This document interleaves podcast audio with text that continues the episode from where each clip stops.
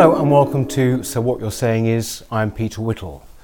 Now, if you've watched many of the interviews we've done over the past year, you'll know that one of the themes that comes up time and time again is free speech and indeed the increasing attacks and restrictions on it. You might remember that last week there was a very well publicised case. I've got the headline here from the Times Hate speech policing is Orwellian, warns judge.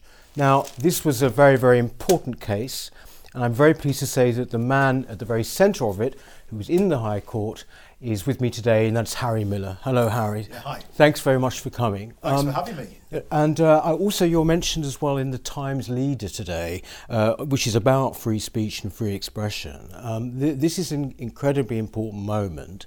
Um, there will be a lot of people, you know, who are watching the show who are not in Britain, I mean, in American places, won't necessarily know what we are actually talking about. I wonder if you could just give us an overview, a brief overview of how you ended up in the High Court. January 2019, I was in Tesco's car park, and um, it was middle of the afternoon, and I got a phone call from my managing director. Now, I own the company. Um, so, and my managing director is my partner. Mm-hmm. So it's not the traditional hierarchy where the managing director rings and you sort of panic like crazy. uh, but he said, really weird, Harry. We've just had a policeman um, turn up at work at the offices. I've not given him your telephone number, but he's given me his telephone number.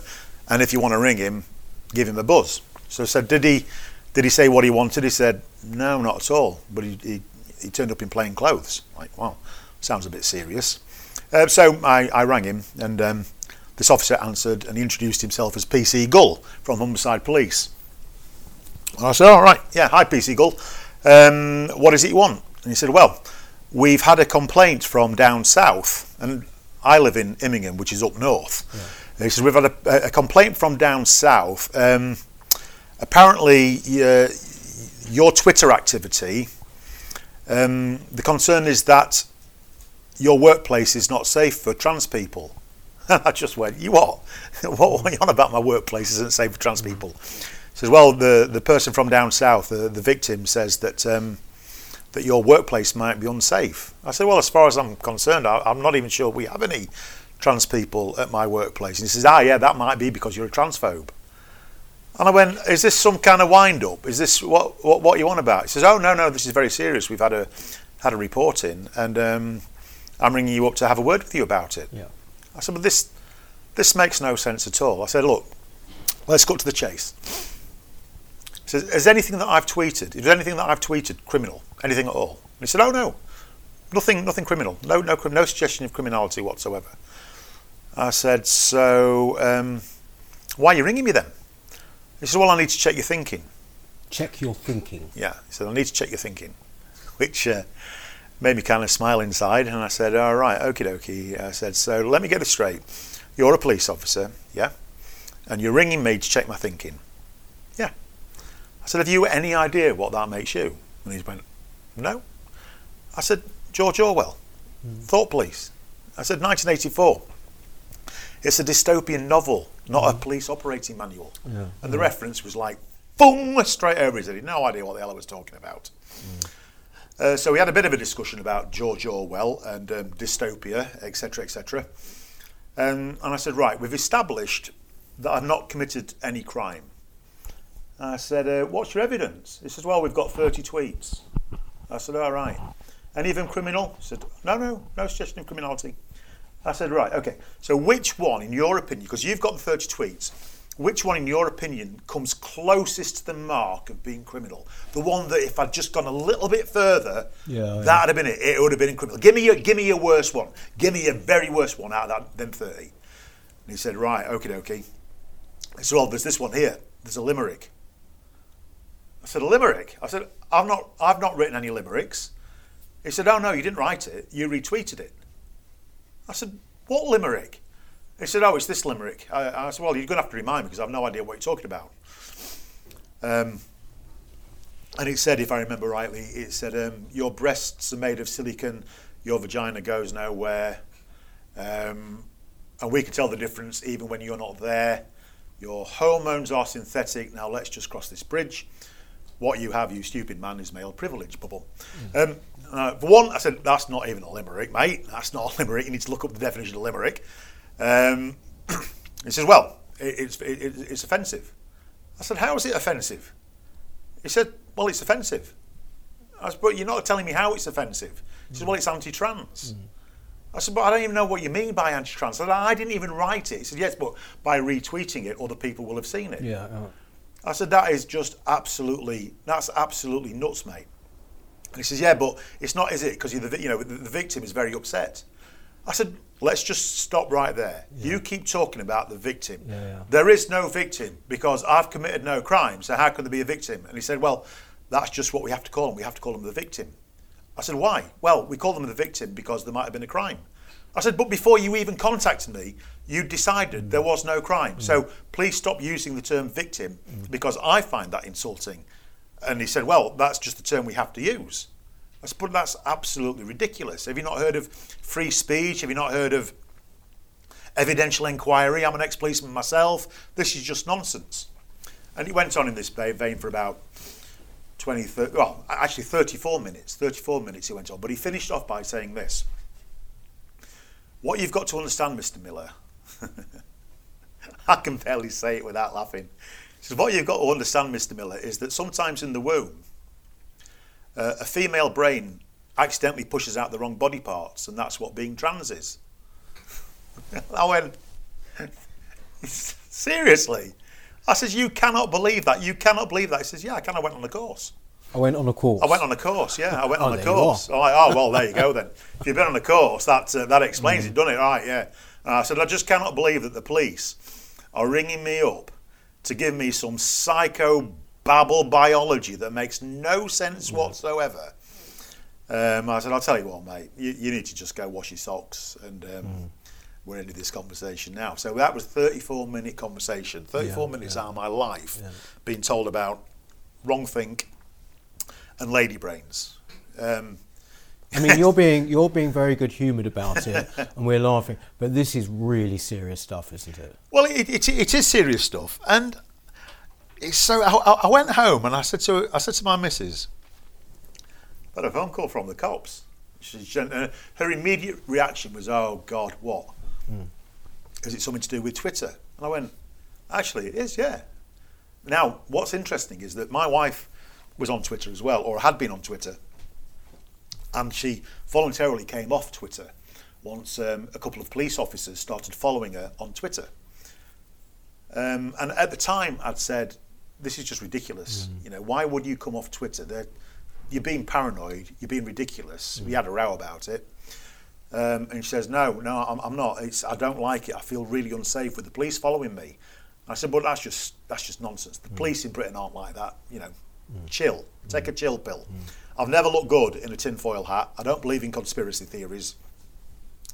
Um, but who was the flaming mug now? Yeah, yeah. Because it turns out that the police were following us. It turns out the police are monitoring what we're saying. And even when we're committing no crime, um, they're dispatching an officer to check my thinking. So, as usual, my wife was right. This is uh, so he was actually this ended up being what is called a hate incident. That's what they were saying, isn't that right? Yeah. The College of Police guidelines, which were issued by in, in 2014.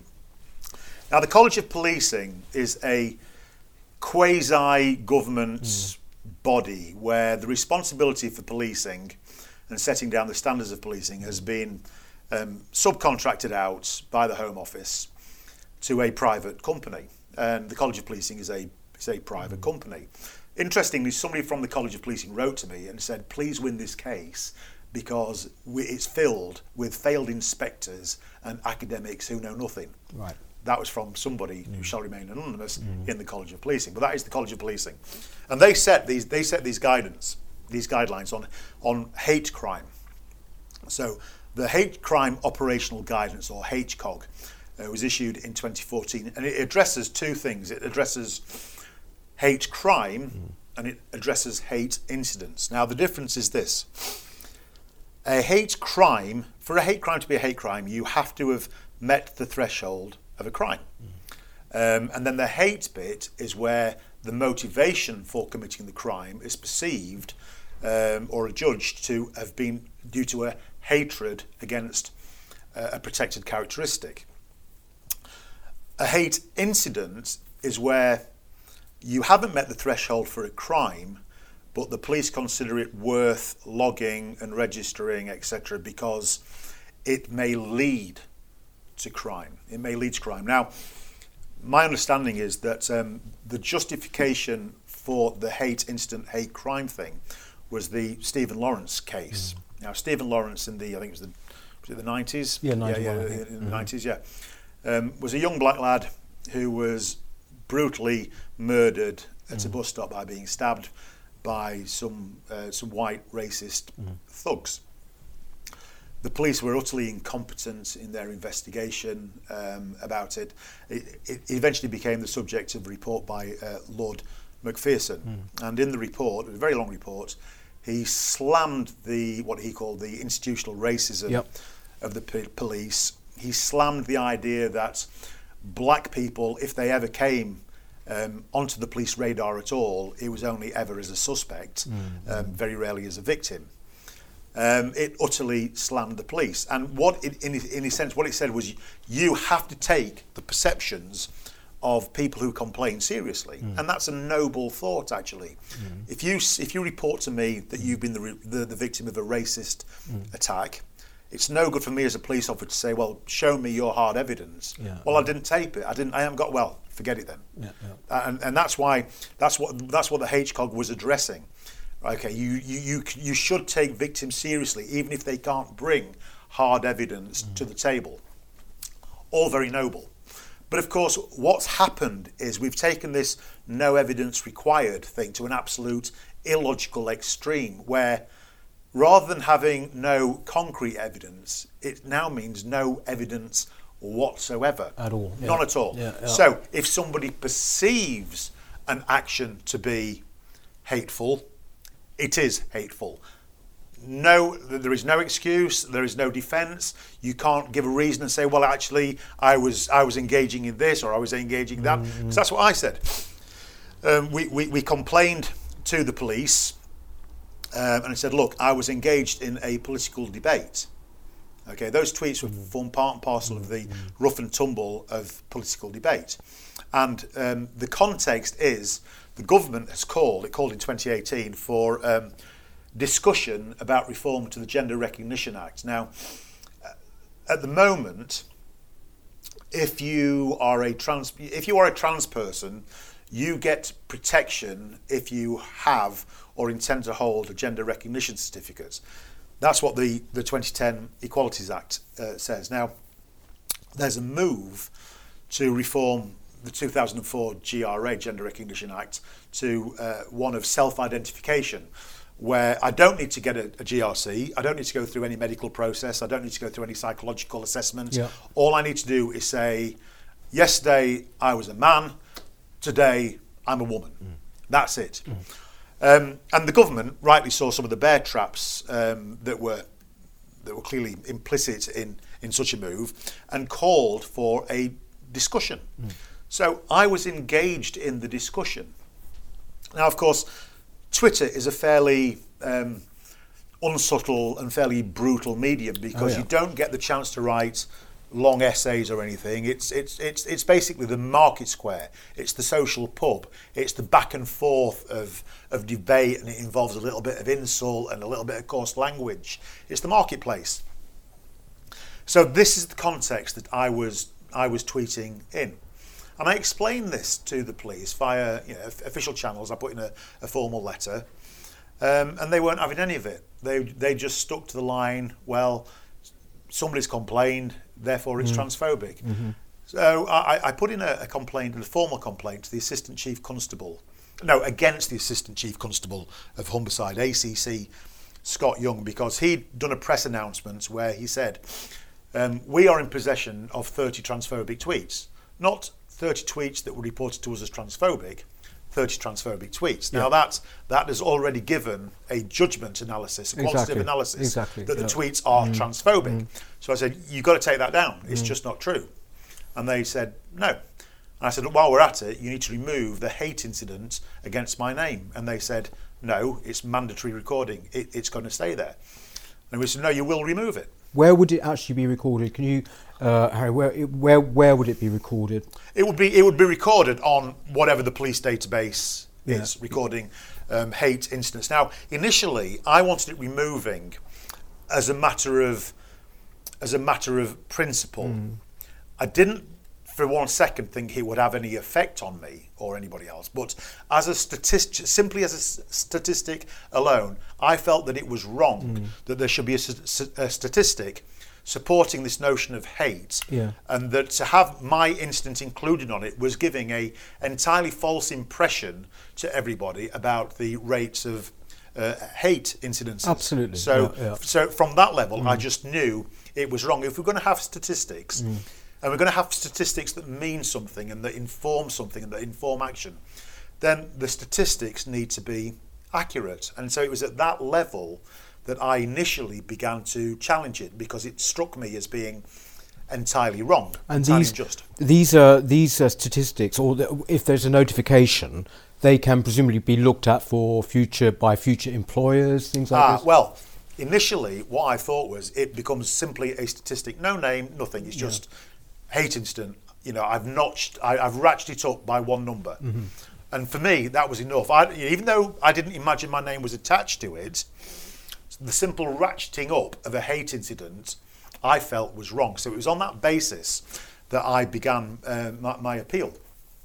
Now, the interesting thing is you have you have one go at appeal um, with the police, and it's the police who are judging themselves, uh, which is which is not really great, is it? Mm, so mm, mm.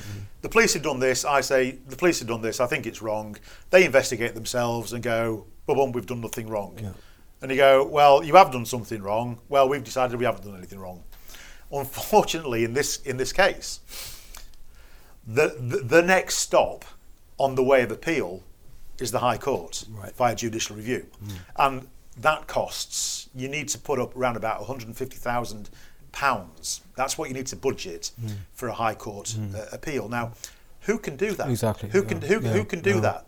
So, of course, most people, the vast majority of people, are just going to take it on the chin. In fact, I had a radio interviewer months ago said to me, um, Harry, why don't you just take it on the chin like most people? And I said, because that's the point. Yeah. Most people do just take it on the chin. I'm not most people. And the police shouldn't be giving it on the chin in the first place. Mm-mm. That's why I'm not taking it on the chin. Now, we thought that this was simply about notching up a statistic, which was bad enough. But then it turned out we, we asked um, a few um, inquiring questions. Can this, um, well, initially, let's just roll it back a minute. Let's roll it back a minute. Remember, I said that um, they'd given me this. this they, they told me that there was, this one limerick. Yeah. Okay. But they, but this one limerick represented thirty other tweets. Mm, mm. I wrote to the police and said, "Can I see the other thirty tweets?" And they said, "No." And I said, "Well, how am I supposed to learn, and how am I supposed to modify my behaviour if I don't even know what it is I've said?" They said, "Well." You know what you've said because you wrote the tweets. I said, but I've written hundreds, thousands, of tweets. Yeah. Which one? Which ones mm. are they? And they said, well, we're not going to tell you. Mm. I thought that's just nonsense. So I put in a what's called a subject access request to the police, where I said, give me all data on myself, all data, everything, including the tweets. It took me three months to get a copy of the tweets. I didn't get a mm-hmm. hold of the tweets until June. June. Now, two things here. One, when I read the tweets, I was frankly stunned, just stunned, because over that period of time, my mind had started playing tricks with me. Had I got drunk one night and yeah, tweeted exactly. yeah, yeah. punch a tranny mm, or mm. something like that, you know, mm, my mm. wife, who'd had shown great support of me, Mm. said, "What what did he tweet? What did he tweet?" And you know, I'd search Mm. back through my my stuff. Well, um, I think, well, it might be on a deleted thread. I might have answered somebody on a thread that's now deleted or I'm blocked. I, I don't know. I just don't know. But it's a long time for it to mess with your mind and think, I wonder, I wonder. Because I've set the ball rolling with uh, the, the, with the judicial review, etc., etc. I wonder if there's something in those tweets that I'm going to be really, really embarrassed about. Yeah. Then, when they finally came through as a result of a subject access request, I read I read through them and I did not sleep that night. I was so I was so angry. I was I don't think I've I can't remember ever being as angry because there was nothing. There was nothing. This is a sample of some of the tweets. Okay. Sheffield women know the difference between lads and lasses. That's one. Another one was um, I retweeted an article by Andrew Gilligan from the Sunday Times. Another one was simply my son's at Oxford, and um, he, he rang me up uh, about um, protesters at Steve at, at a, a Steve Bannon um, speech at, at, at the Union, and I'd simply tweeted, just had the son on from Oxford. Apparently, the anti Jenni Murray crowd are out baying and spitting at students going to see Steve Bannon. Mm, mm. I, how is that? Yeah, yeah, what I mean, yeah. it doesn't even touch the subject of Yeah, trans, yeah. except it does. Yeah. Because I mentioned Jenni Murray. And the mere mention of Jenni Murray, Dame Jenni Murray, who is a long established BBC Woman's Hour presenter, mm. Was um, bullied out of going to speak at Oxford because she dare write a piece that simply suggested that trans women were not the same as biological women. That was it. Yeah. So she was bullied from, from going to speak at the Oxford Union. And simply mentioning Jenni Murray was enough for it to be considered hate speech. Of course, there were some other more ripe um, tweets in there. I'd said, uh, which I think has been quoted quite a lot, that um, I'd said um, I I was I was assigned mammal at birth, but I identify as fish. Don't miss species me, fuckers. Um, and okay, it's choice language, but actually, it does make a serious point. I was I was using existential humour, I suppose, um, to make a point because if it's possible to simply identify identify yourself out of your sex and cross the boundary between male and female, why is it not possible to cross the boundary between mammal and fish? Why? It doesn't make any sense. If we can, if we are in the process of being able to identify identify out of a biological fact, hmm. why does it have to finish between male and female? And so for me, I was actually addressing what I consider to be a serious, mm. serious point, albeit with sardonic, fairly unsophisticated humour. But that was considered hate. Now, when they talk about hate, they say it's hate that is likely to escalate to crime. Mm. And the crime they have in mind is the stabbing of somebody at a bus stop. I find that to be just just ludicrous. So we've mm. got these 30 tweets that they came back. I was fuming about that. But also in the um, subject access request came my, my report, the incident log. And what was interesting is this it says crime report on it.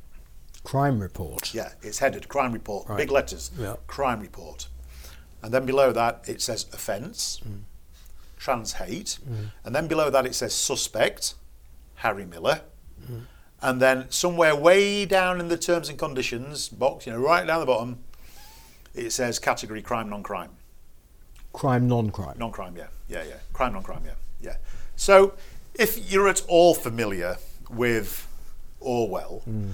you instantly start thinking about double speak, duck Yes, speak. that It's just yeah, absolute nonsense. So now I've got my name attached to a crime report where I am named as the suspect mm. for a offence that is a crime, non crime.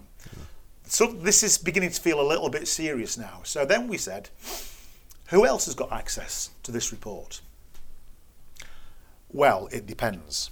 Like, all right, so some other people do have access to this report. Then who? Well, it's in the gift of the chief constable, but um, it can appear on an enhanced DBS check.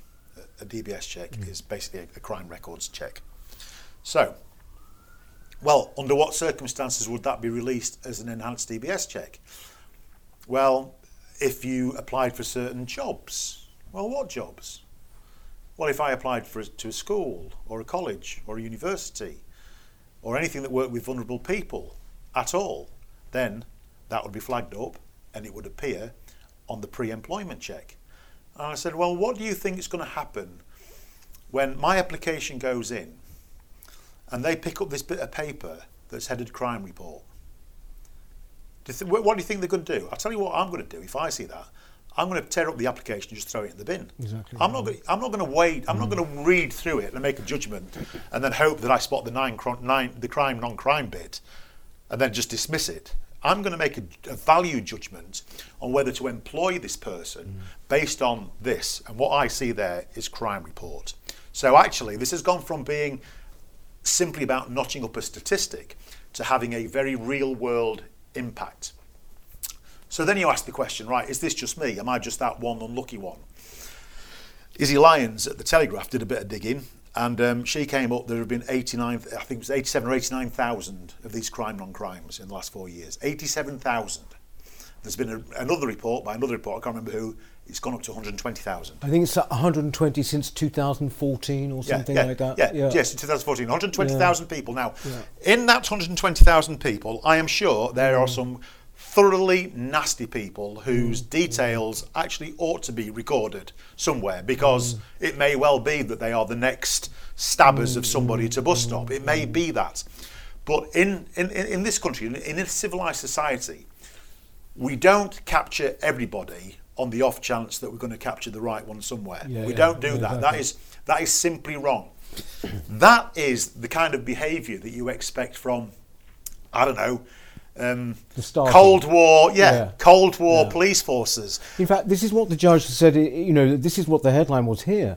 Um, the judge implied, didn't he, that, or in fact said that we don't do this kind of thing in this country. This is Orwellian. We don't have a Stasi. You don't have a Gestapo. Any of that stuff. Well, he, he said he said we've never had a Stasi, a Gestapo, or a Cheka. Mm. In- He, he, if he'd have picked one of those three, it mm. would have been bad enough. Mm. But he picked three because the judge, Mr. Justice Knowles, who, quite frankly, is now the poster boy, the poster judge of radfems uh, absolutely everywhere Yeah. because he spoke the truth. He spoke the truth. Were you surprised?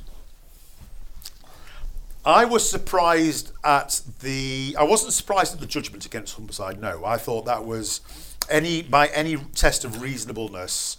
Um, they had to be found to have broken, uh, to, to, to have trampled all over my our human rights. I could not see how they could possibly have gotten away with that at all. What surprised me was the weight of the judgment Yeah, upon them. yeah. I mean, he out of all the words, out of all the images he could have picked, he picked Orwell. He quoted On Liberty by Mill. And then he referenced the Stasi, the Cheka, and the Gestapo. I mean, hmm. it's a stunning, stunning judgment. He said that the uh, the witness that Humberside had presented, and whose details were all redacted, they were simply known as Mrs. B, that they were operating on the outer edges of rationality. Right.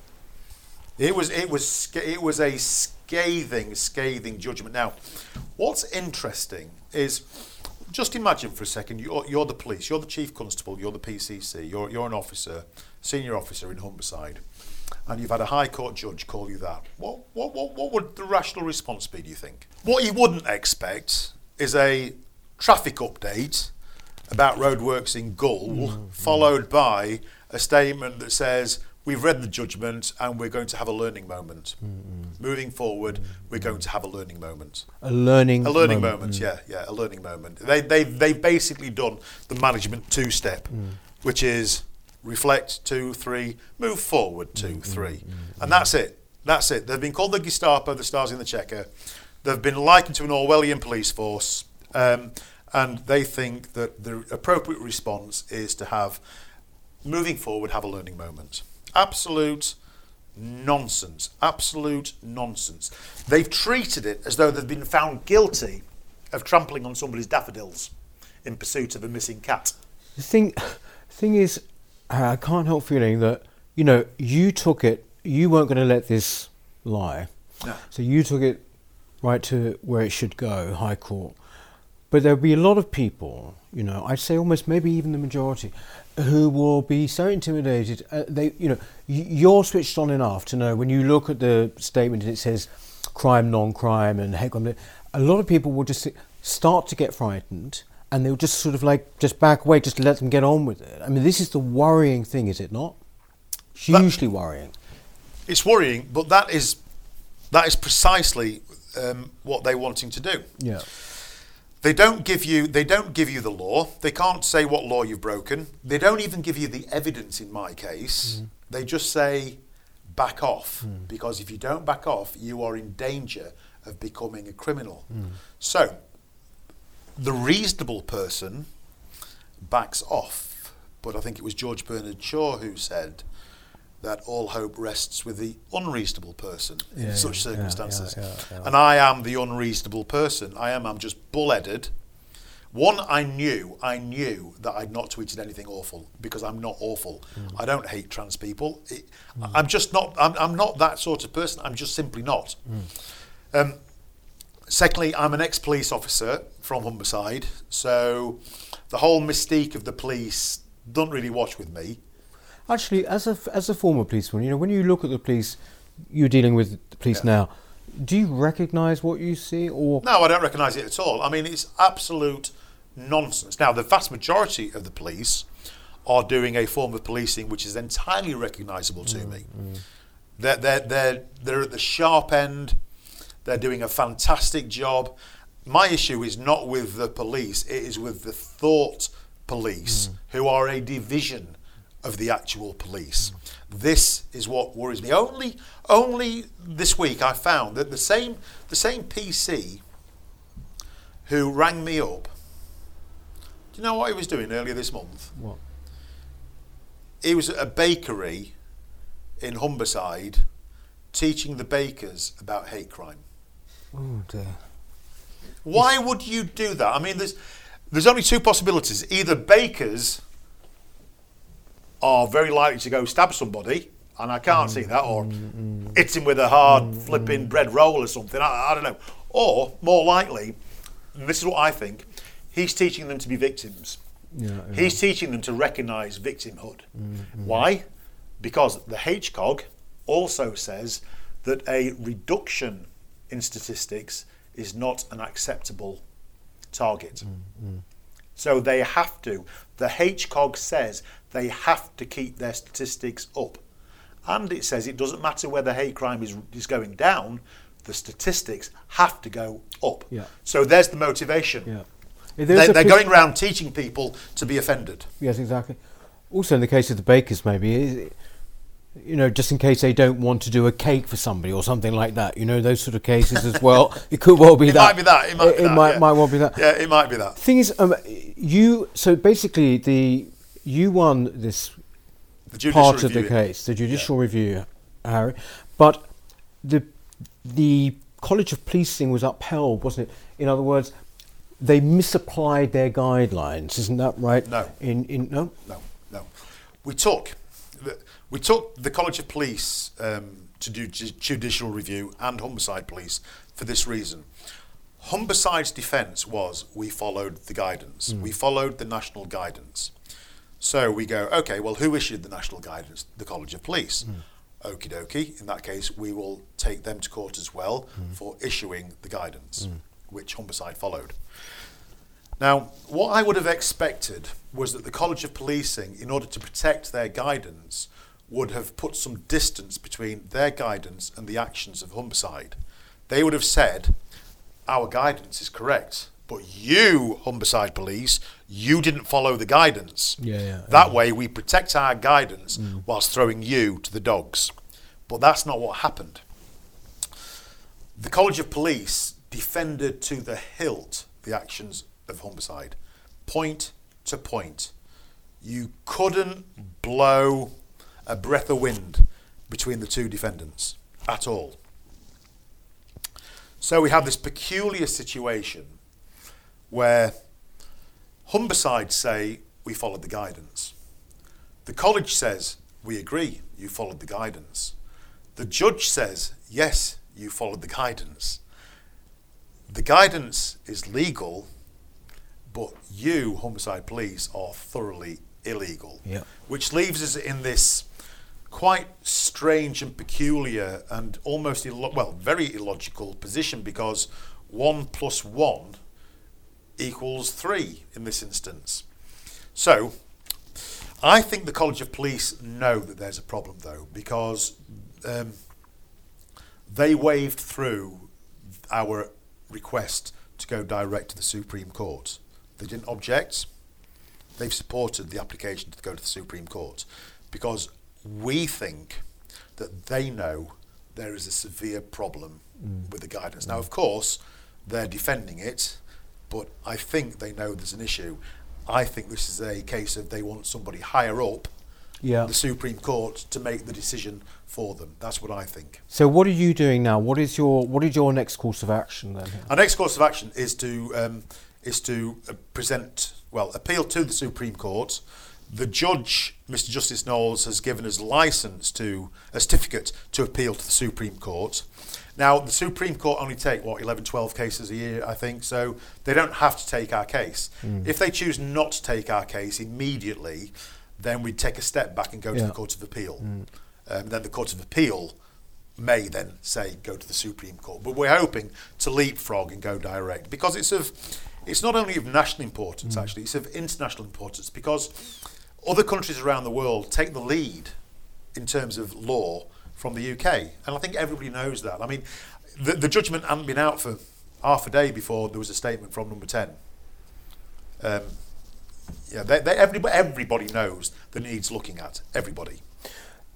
We talked a bit earlier about the definition, which is at the root of all of this, really. I mean, the way that guidelines are applied, that's one thing, but the actual definition that you've already referred to of hate incident or a hate crime is this thing where there's all sorts of problems wrong with it, are there not? Uh, first of all, victim is used immediately. The word victim, as you said, you should at least be just a complainant, shouldn't you? Yeah. But a victim, it's already there. It's Yeah. already kind of like loaded. Yeah, yeah it's all very loaded. Yeah. But it's the, in the perception of the victim that there is hostility, or, or, or any third or party. anybody else, Yeah. or anybody else. Now that means, in legal terms, anybody. Yeah. Someone watching this now can decide that this is some form of hate incident or something. Exactly. And they can report it, and that would be then on the statistics, wouldn't it? Yes, yes, it, it, it would be on the statistics. Yeah. In fact, you talk about irony. Um, Mrs. B, who is the, the, the, the, the complainant in my case, um, published a statement anonymously two days ago in which they uh, accused the judge of a hate incident. Really? yeah. Well, you see, by their own logic, I guess, uh, you know, by their own Yeah. skewed logic, I It is. guess you can see it, can't yeah, you? It is Yeah. because the, because the guidance says there is man, mandatory Yes. recording. Yeah. Elsewhere it says use common sense, Mm. but elsewhere it says mandatory recording. Mm. So which is it? Is it common sense or is it mandatory? Because it can't be both. Words Yeah. mean something, and mandatory means mandatory. That's what it. That's what it says. And also the definition of hate. If you look at the definition of hate, it, it includes a dislike of. That's right. This is in the uh, this is in the CPS Yeah. uh, sort of definition, is it? With hostility can mean, as you say, just simple dislike. What what what does that mean? I've no idea, but in, well, one of the things it does mean is this: that Momentum is a hate group yes, because the Momentum make no apology at all for hating on Tories. So why is that not a hate? Why is that not? Why are they not a hate group? you said before we started recording uh, that this was a kind of like a form of psychosis that we're with. I mean, it does seem to me to be that there's a kind of madness going on, isn't there? Well, Douglas Murray writes about it, doesn't he? Yeah. He talks about the madness of crowds, Yeah. and that's exactly what we've got here. We've got a, we've got a form of utter, utter madness where black is white, up is down, right is wrong. It's, everything is. Evidence can be no evidence. Yeah, yeah. How can that's what the guidance says? No evidence of the hate element is required for a hate incident or a hate crime. How can that be? How hmm. can there be? How can it say no evidence is required? That's just nonsense. It's a heckler's charter. It's a lunatic's charter, quite frankly. And Mrs. B, in my case, the judge was kind by saying that they were operating on the outer edges of rationality. I'd say they were just plain flipping nuts. Yeah, yeah, yeah. Um, and, you know, nutters are going to nutter. But what is really worrying is that the, the police thought it was a good idea Yeah. to use the testimony of a raging lunatic. That's because they've been on a course. yeah, exactly. But the, the, the you read you read through this, the the official victim statement, the the evidence that Humberside presented, and it says Harry Miller is a bigot. He and it rants and uh, it says. Um, that I'm in a conspiracy with James Kirkup of the Spectator, uh, and um, and Joni Walsh from the Telegraph. I'm, I'm in a, I'm running a hate group with them.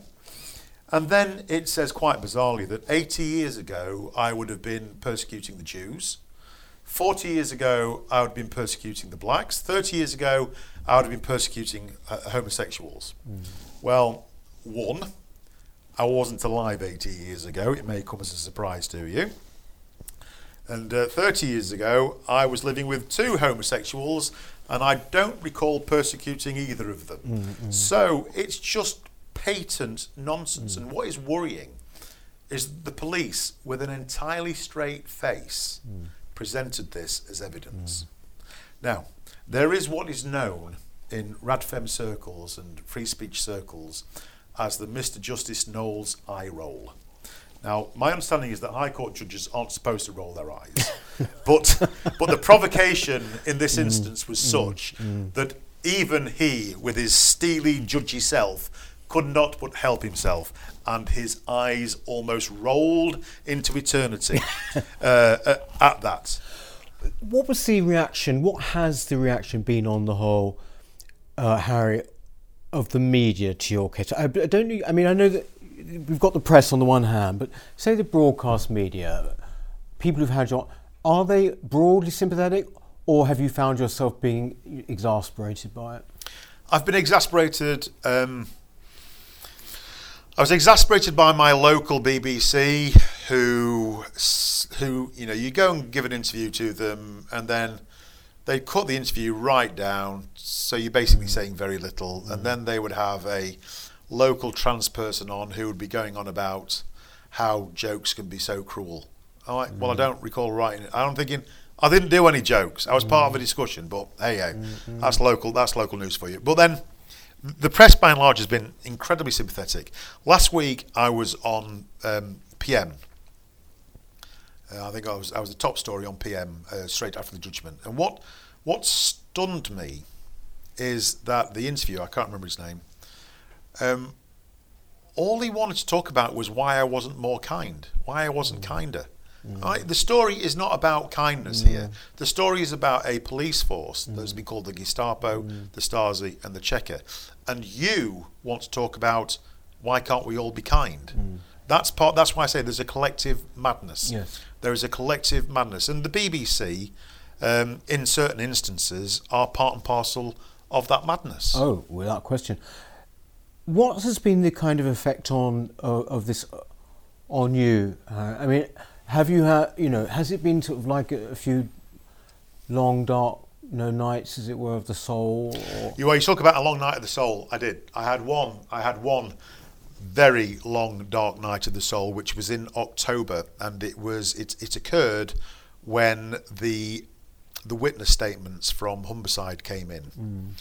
Uh, up until that point, I'd I knew I was in a fight of a little man, me, against a very large organisation, Humberside, and then an even larger organisation, the College of Policing.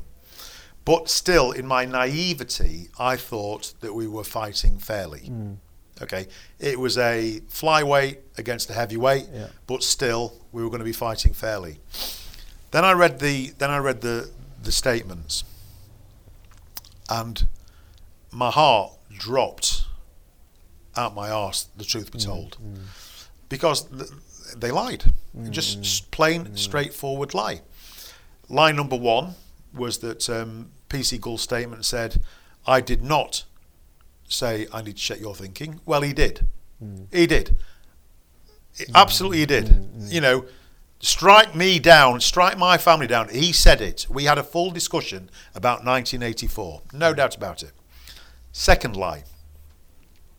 He didn't say about fetuses growing the wrong body parts, and that's what being trans is. Again, 100% lie. Mm, mm. Absolute lie. Third lie was that it was a phone call which lasted no more than 20 minutes. Except I rang him, remember, mm. and it was a 34 minute phone call. So another lie, verifiable lie. But even if it was only a 20 minute phone call, what he said he said in that phone call wouldn't last two minutes, let alone 20. What else did we dis- what did we discuss? Did we discuss the football? Did we plan a family holiday together? Did we ask about each other's kids? What did we talk about for 20 minutes? Even if it, even if your 20 minutes was right, you can't fill it. My account, you can fill all 34 and some. Mm. So at that point, I realised, oh my God, not only are they heavyweights, but they've got a knife down the, the, the trouser pocket and a horseshoe in the glove. Yeah, yeah. And um, I was very nearly, very nearly broken. Very, very nearly broken. Well, it sort of shakes one's whole confidence in, you know, what we've grown up believing in a way about our institutions, doesn't it? Well, like I said to you earlier, I'm not a. I don't look good in a tinfoil hat. I'm not a conspiracy theorist. I will back the police absolutely 100% to the hilt. Um, I think by and large, police officers are good. I think our for- police force is good. I'm pro. I am absolutely prime pro police, and to see absolute lies being presented for the High Court stunned me.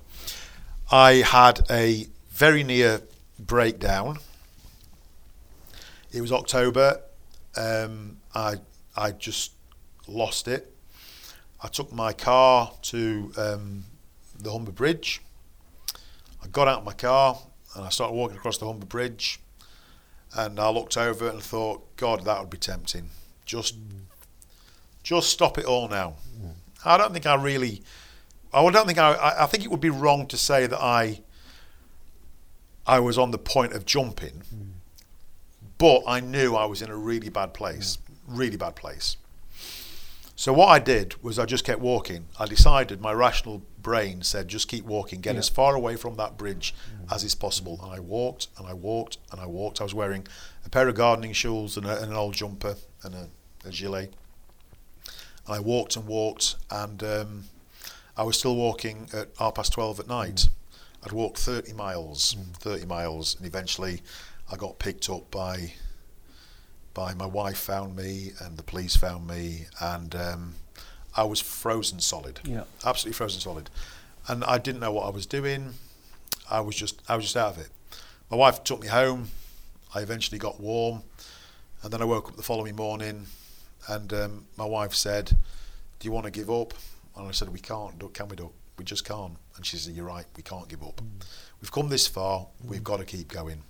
And we did but but you talk about the long night of the soul. I had that was that was a long night. That was a really long night because you. I'm a tough guy, Yeah, yeah. right? I'm not. I'm not. I'm a tough fella, mm. but they're the police and the hum, the Humberside police and the College of Policing, and Humberside lying, mm. straightforward lying. Mm. It absolutely ripped my world apart. It really, really did. I was, I was not expecting that. When you stood outside the High Court last last week, uh, I hope you had a different feeling. I, I loved it. Yeah, it was it was a superb feeling because there was the personal vindication, of course, which is good for which is good for my family, um, because you know you don't want you, you don't want a family member to be associated with hate and this that and the other, even if they know. There's nothing in it. It's really nice to have a high court judge um, authenticate that. But more, more, I think for my organisation, Fair Cop, the support I've had from the, the Fair Cop members, which includes serving police officers and a whole bunch of really, really good people who've got to remain anonymous, obviously. Um, And the public, presumably. and for the public, yeah, because I knew, I knew that this was a watershed moment, and I knew that the um, the language that Mr. Justice Knowles had, u- had, had used was going to send shockwaves through absolutely Mm. everything. I mean, to have a High Court judge say what he said, you know, the, the, the judgment is 65 pages long. There are something like 290 paragraphs in it. The paragraph he chose, I think it's paragraph 279. That's the bit that he read out. Right. Gestapo, Stasi, Cheka. I'm like, get in there, Justice Knowles. And this is uh, this is the first case of its kind, isn't Yeah. it? I mean, this is a this is a landmark. Absolutely landmark case, yeah. you say it, and every, even even now saying it, I'm thinking, yeah, I'm looking at myself thinking, how did I end up here? You know, my, my, my life is about walking the dogs and doing a bit with the business and playing Candy Crush and watching Netflix. It's not about it's not about changing the world, but um, that's what we're doing. That's what we're doing. Well, look, Harry, thank you so much for telling us chapter and verse on that. I mean, uh, you know, I think it's a remarkable story, and congratulations, and also all the very best for what you do next. You know. with, Yeah, uh, absolutely. We've got we've got a lot going on. We've got a lot going. We've got the Supreme Court and the little teaser. This this story with Humberside might not be over yet. All right. Okay. Thank you very much. Thank you very much indeed, Harry. Um, thanks for watching. Um, please do subscribe, won't you? And uh, we'll see you next time. Thank you. Bye.